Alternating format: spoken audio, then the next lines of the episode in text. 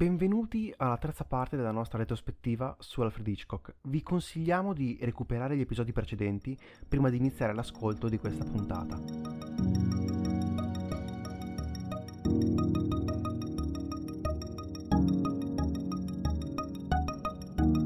Il 39 ed arriva ad Hollywood con l'idea di girare Titanic, ma il produttore Sesnick, che fra l'altro aveva prodotto un film come Via col vento, forte di questo grande successo, eh, cambiò idea sul progetto all'ultimo e fu così che insieme ad Hitchcock lavorarono su Rebecca, il primo film di cui parleremo eh, in maniera più approfondita in eh, questa puntata.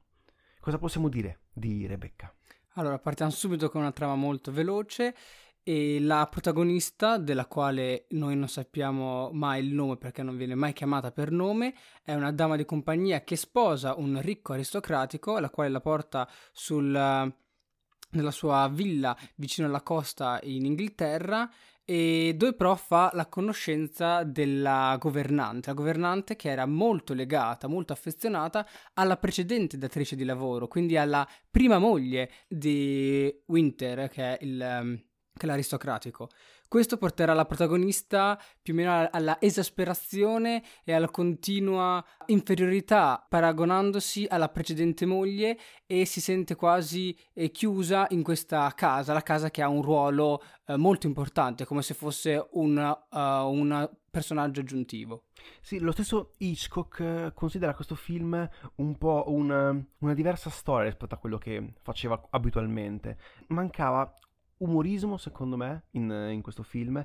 E in, inoltre, sì, siamo arrivati ad Hollywood, ma è un film, come lui stesso sostiene, è un film molto britannico. Il romanzo su cui si basava il film era un romanzo britannico, attori e lo stesso regista erano inglesi. Quindi sì, siamo arrivati ad Hollywood, ma siamo ancora in un periodo, secondo me, di transizione tra quello che è il cinema europeo, di ciò che lui si porta dietro, giustamente perché era quello che riusciva a fare e sapeva fare benissimo, e quello che poi risulterà essere il cinema americano. E, e, questo secondo me Rebecca è un perfetto passaggio, è un punto intermedio nella carriera di, del regista inglese, e, tant'è che come detto il film è tratto da un romanzo come Via col vento, che lo stesso Selznick aveva appena prodotto e quindi era molto forte del, del, del successo e trovò un, un, grandissimo, un, grandissimo, riscontro da parte del pubblico, del botteghino, ma anche dell'intera industria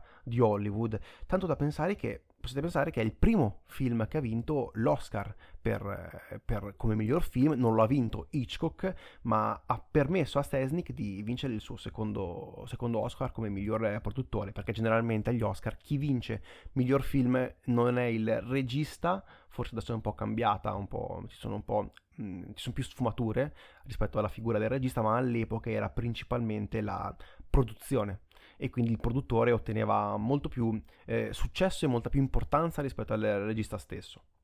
È una storia molto lontana dai canoni di Hitchcock, non c'è suspense, è molto più eh, psicologico e, e, se non fosse per Hitchcock non avremmo neanche un pochino di parte thriller e lui si è molto speso per inserirla. Sì, era, è più una fiaba, ricorda più Cenerentola e spesso gli elementi di paura, quindi emozioni di questo calibro abbastanza forti, penetranti, non legano benissimo alla fiaba. Ancora non c'era del toro, per esempio.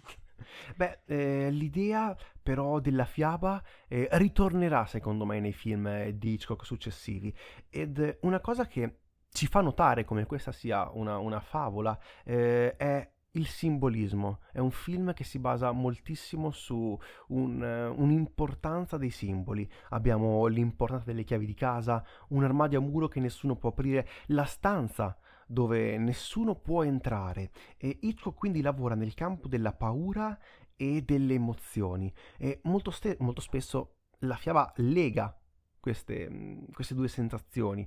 E la protagonista, infatti, come hai detto, è Cenerentola ed um, permette eh, ad Hitchcock di avere un, un grande successo perché debuttare ad Hollywood, vincere il premio Oscar, che era un premio molto importante e lo è ancora, in un cinema hollywoodiano che, attenzione, pensiamoci bene, non è come quello attuale, è un cinema molto classista, ci sono registi di serie A, di serie B e serie C e ci sono poche possibilità per un regista che inizia magari a fare film minori di poter migliorare il proprio status e andare a lavorare su opere eh, più grandi. Rebecca però ottenne subito grande successo e affermò quindi anche ad Hollywood come grande regista eh, Hitchcock. Un altro elemento che va a aumentare il divario tra la serie A, B e C nei film eh, di Hollywood classica è che gli stessi divi non vogliono girare film eh, cosiddetti minori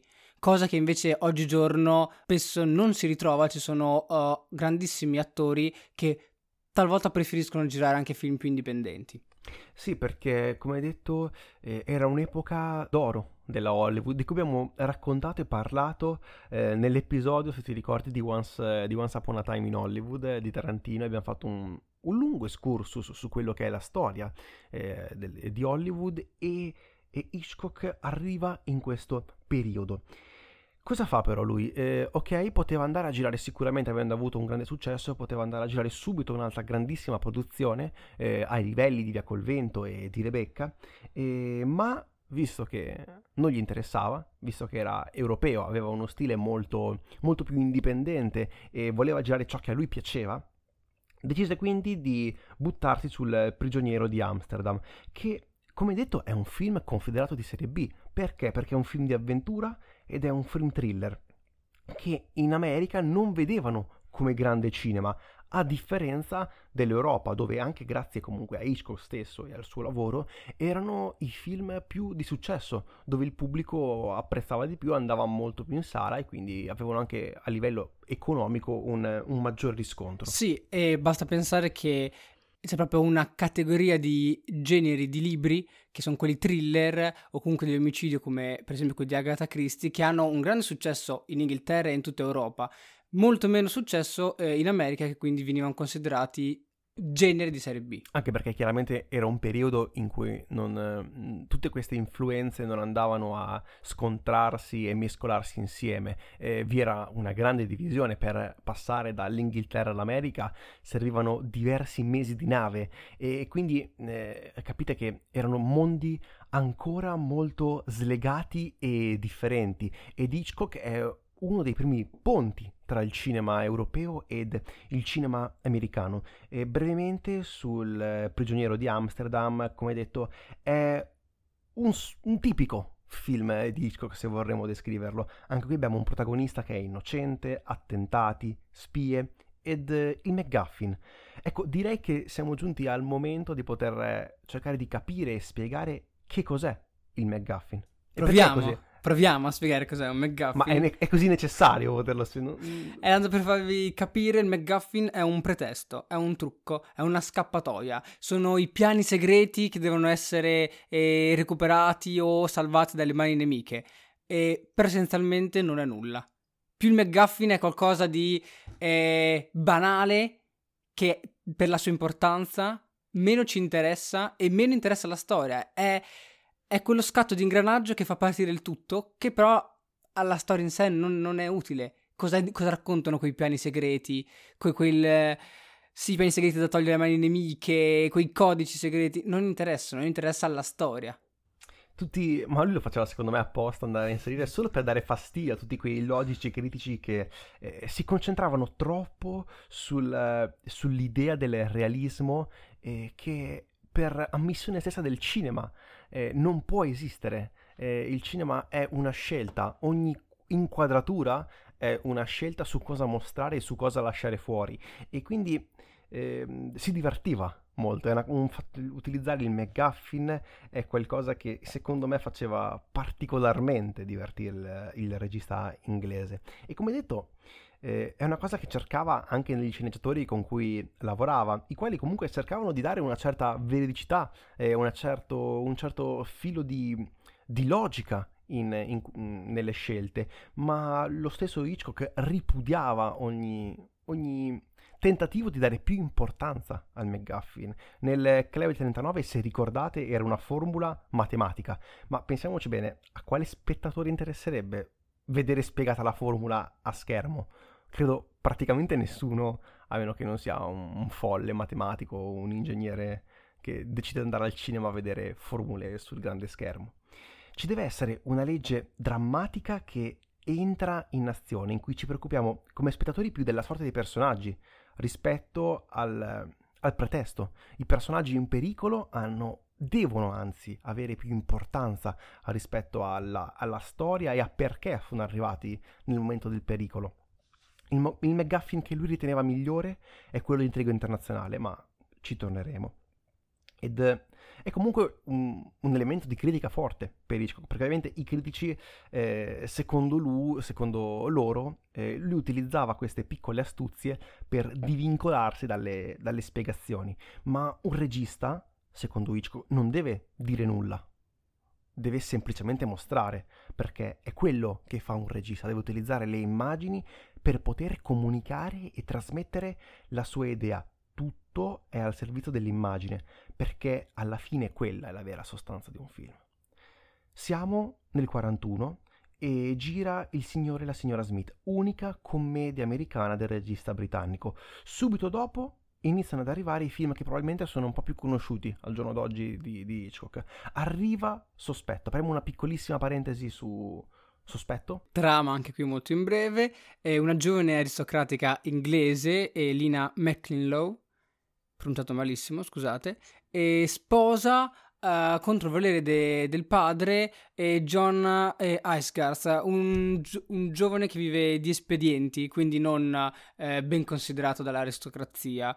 però dopo il matrimonio inizia ad accorgersi che su- il suo nuovo marito le nasconde qualcosa e man mano le cresce la paura che lui stia architettando di ucciderla. È uno, il, primo, il primo film con eh, Cary Grant e Jean Fontaine. Cary Grant che, ricollegandosi a quello che hai detto prima, si pentì di non eh, scegliere prima Hitchcock quando girava, il, quando girava il film che lui considerava un po' più di serie B, ma comunque la stessa Hollywood considerava di serie B. Infatti negli anni a seguire eh, si accorse di aver preso un, un fortissimo granchio nel non iniziare prima a collaborare con eh, un regista come Alfred Hitchcock. È un film che comunque, come hai detto, è ancora forse troppo inglese. Manca un pochino di autenticità, è un po' quello che si rimproverava per eh, Rebecca, eh, che anche lì era un film, eh, lo notavi, non propriamente ancora ehm, riconducibile a quei grandissimi film che arriveranno negli anni 50 di Alfred, di Alfred Hitchcock. Sì, e sono tutti film eh, girati in America ma con produzioni inglesi, attori inglesi, basati sul romanzo inglese e quindi anche Hitchcock lì era ancora molto inglese, molto legato all'Inghilterra. Forse perché non riusciva a a staccarsi probabilmente ancora da, dalle, sue, dalle, sue, origini. Teniamo conto che siamo in un periodo abbastanza pesante, non abbiamo ancora parlato del periodo storico in cui ci troviamo, siamo nella seconda guerra mondiale, è in pieno corso e quindi mh, ci sta eh, avere comunque ancora dei, dei problemi ad a abbandonare completamente la propria cultura ed cercare di eh, migliorare e puntare a qualcosa di magari di meno, di meno comfort zone, qualcosa di più innovativo e che probabilmente arriverà, riuscirà ad uscire piano piano in Hitchcock solamente con il tempo. Eh, Sospetto è famoso secondo me per una scena in particolare, ovvero la cosiddetta scena del bicchiere illuminato. sì, è una scena molto famosa dove c'è Cary Grant che porta un bicchiere di latte appunto a, nella storia della sua moglie e prende tutto il passaggio delle scale che lo fa con questo vassoio in mano con al centro un bicchiere di latte e per renderlo uh, proprio identificabile che la tua attenzione cada esattamente sul bicchiere di latte hanno messo una lampadina proprio un bulbo dentro il bicchiere di latte. È un po', questa è una perfetta rappresentazione di quello di cui abbiamo sempre parlato di Alfred Hitchcock, eh, il suo tentativo di dare sempre più importanza a quello che appare su schermo senza dover in alcun modo eh, spiegare, perché in un momento che tu vedi un bicchiere di latte molto luminoso a schermo, stiamo parlando ancora del bianco e nero, è qualcosa che risalta molto gli occhi dello spettatore e di conseguenza attirando l'attenzione dai un significato diverso e di importanza a quel bicchiere. Eh, anche qui è un simbolo, ma non solo ai fini della storia, ma è un simbolo per quello che riesce a trasmettere come grammatica del cinema, eh, quello che traspare allo spettatore e non mi stancherò mai di dirlo, Hitchcock è sempre al servizio dello spettatore. Qui era necessario che si guardasse quel bicchiere e di conseguenza quindi decide di illuminarlo. Eh, forse però anche lui critica la stessa fotografia del film, era una fotografia un po' troppo luminosa. Ecco, vorrei aprire una piccolissima parentesi tra eh, quello che è la fotografia oggi in un cinema e quello che era all'epoca, perché come abbiamo già detto era molto più un'idea quasi eh, tecnica e non c'era ancora quel lato artistico che iniziò a trasparire più avanti con, eh, con il tempo nel cinema, perché stiamo ancora parlando eh, di un'arte che è messa moltissimo al servizio dell'industria ed, eh, e deve principalmente fare, fare soldi, cosa che tuttora è vera, però si è iniziata comunque a sviluppare, eh, secondo me anche proprio da, da Hitchcock in poi, una, una concezione più artistica del, dell'idea stessa di cinema. Eh, siamo nel 42 ed ad Hollywood gira Sabotatori, che è diverso da Sabotage di cui abbiamo parlato nelle scorse puntate. Anche qui ci ritroviamo nel filone apprezzato da Hitchcock, ovvero quello un po' più thriller di avventura, di, di spia e di combattimenti. Quello che troviamo nel Chiave 39, Prigioniero di Amsterdam ed poi troveremo in Intrigo Internazionale. Parliamo di Sabotatori. Brevemente, una qual- qualche punto di trama senza Sì. spoilerare troppo perché sono film che si basano tutto sul- sugli avvenimenti e sul divertimento di scoprire quello che avviene. Il nostro protagonista, eh, Barry Kane, eh, viene accusato ingiustamente di un sabotaggio nella fabbrica in cui lavora e da lì inizierà a scappare dalla polizia, tema estremamente ricorrente in Hitchcock che abbiamo visto fin dall'inizio, quindi il non voler mess- essere messo in prigione e l'elemento importante delle manette, per esempio. E andrà, vorrà cercare il vero sabotatore, un certo Fry, e si nasconde nella casina di un eh, anziano cieco, il quale presenta a sua nipote, Patricia eh, Martin, la quale finge di credergli, poi lo denuncia. Il problema è che lei sarà costretta ad assisterlo e quindi inizierà a capire la sua reale innocenza. È uno dei film che comunque eh, è rimasto nell'immaginario collettivo, in particolare per una scena, secondo me, la lotta sopra la Statua della Libertà, dove abbiamo che il cattivo è sospeso nel vuoto. Abbiamo un dettaglio della manica che si scuce e quindi questo inizia a provocare un po' di suspense eh, nel, nel pubblico, ma non così non abbastanza perché, perché parliamo del cattivo. Sì. Non è il protagonista che è nel pericolo in questo caso. È il cattivo. Comunque bisogna fare un uh, ragionamento che l'emozione che ti trasmette la suspense è così forte che ti porta quasi a favoreggiare, tra virgolette, anche per il cattivo in situazioni problematiche, in situazioni disperate di vita e di morte. Ovviamente c'è il suo protagonista, l'emozione sarà ancora più forte perché siamo legati emotivamente, empaticamente con questo personaggio, con l'antagonista un po' meno, comunque Beh, però è importante dare comunque eh, una certa tridimensionalità non solo ai protagonisti positivi della- del film, ma anzi, anzi, forse soprattutto dare una tridimensionalità ai protagonisti negativi, o comunque, vabbè, cattivi sarebbe meglio dire, di, di un qualsiasi film, ma proprio a livello generale. Ed eh, secondo me Hitchcock lo sa bene, anche se comunque un po' si rimprovera, perché voleva esporre allo stesso pericolo lo stesso eh, protagonista. Priscilla Lane lo aiuta a salire dalla balaustra e abbiamo un pochino un abbozzo della penultima scena che troveremo in Intrigo Internazionale, che lo stesso Hitchcock considera un pochino un, un remake di Sabotatori. E qui già iniziamo a, a vedere come questi film possono essere quasi come il Chiave 39, un pochino il riassunto dell'idea del cinema inglese eh, di, di Hitchcock, mentre Intrigo Internazionale diventerà probabilmente il suo eh, il riassunto del cinema hollywoodiano e questo Sabotatori è nel mezzo. Siamo ancora, come detto, in questo periodo di passaggio tra un'idea inglese e un'idea un po' più hollywoodiana eh, del cinema. E ehm, forse probabilmente qui non era ancora al pieno delle sue potenzialità, doveva ancora un pochino probabilmente sbagliare per poter poi comprendere come eh, girare il film perfetto. Ci sono probabilmente troppe cose, è un film troppo caricato, troppa carne al fuoco. Eh, il montaggio a parallelo un pochino danneggia il film. Che cos'è il montaggio parallelo? Praticamente eh, vediamo in successione due scene, come per esempio uno chiama al telefono e successivamente vediamo un altro che risponde e, ci fa, e capiamo che sono in contemporanea o quasi in contemporanea. E quindi se fatto male probabilmente è più un, qualcosa che spezzetta il, il, film e non è particolarmente utilizzato tutt'oggi nel, nel cinema il montaggio parallelo. Sì, non dà un particolare ritmo. Ed um, altre cose comunque un po' negative ma al tempo stesso che risaltano di questo film è che insieme a Psycho il personaggio principale è il cattivo.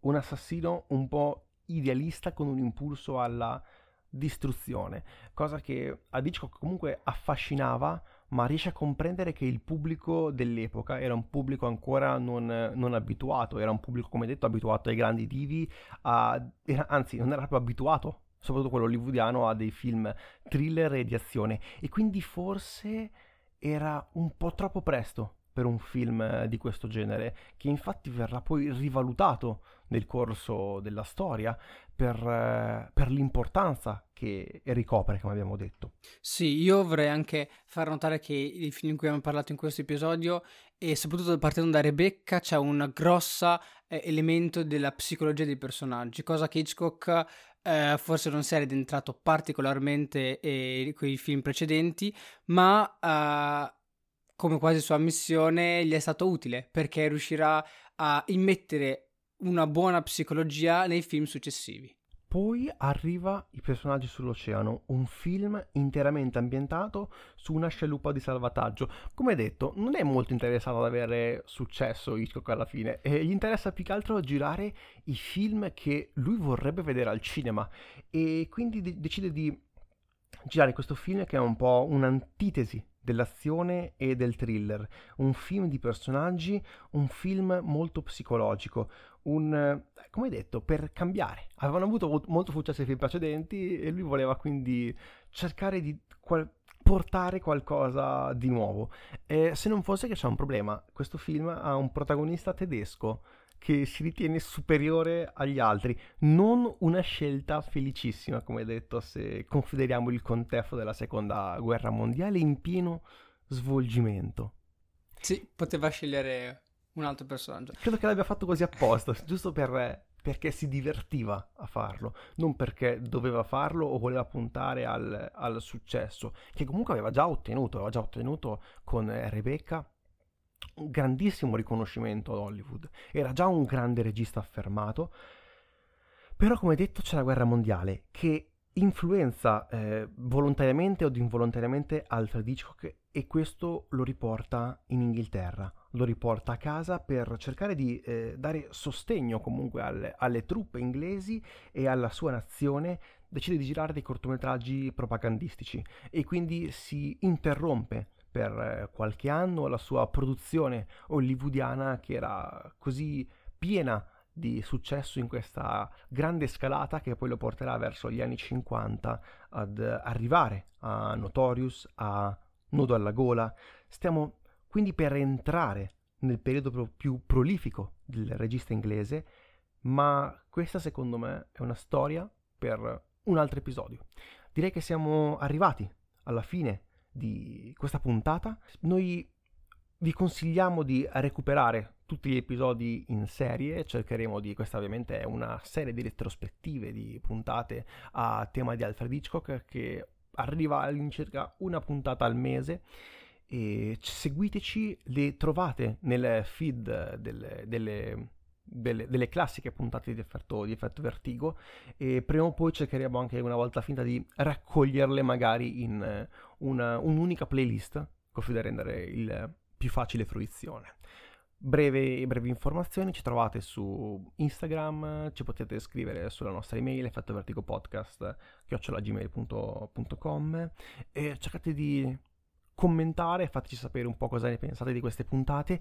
Ci fa piacere che stanno, siano comunque molto ascoltate e molto seguite perché è una serie a cui teniamo moltissimo, come avrete inteso anche dal titolo del, del, del podcast stesso. Quindi grazie mille per averci ascoltato e direi che possiamo terminare qui per oggi. Io sono Tommaso. Io sono Aurelio. E questo è l'effetto Vertigo.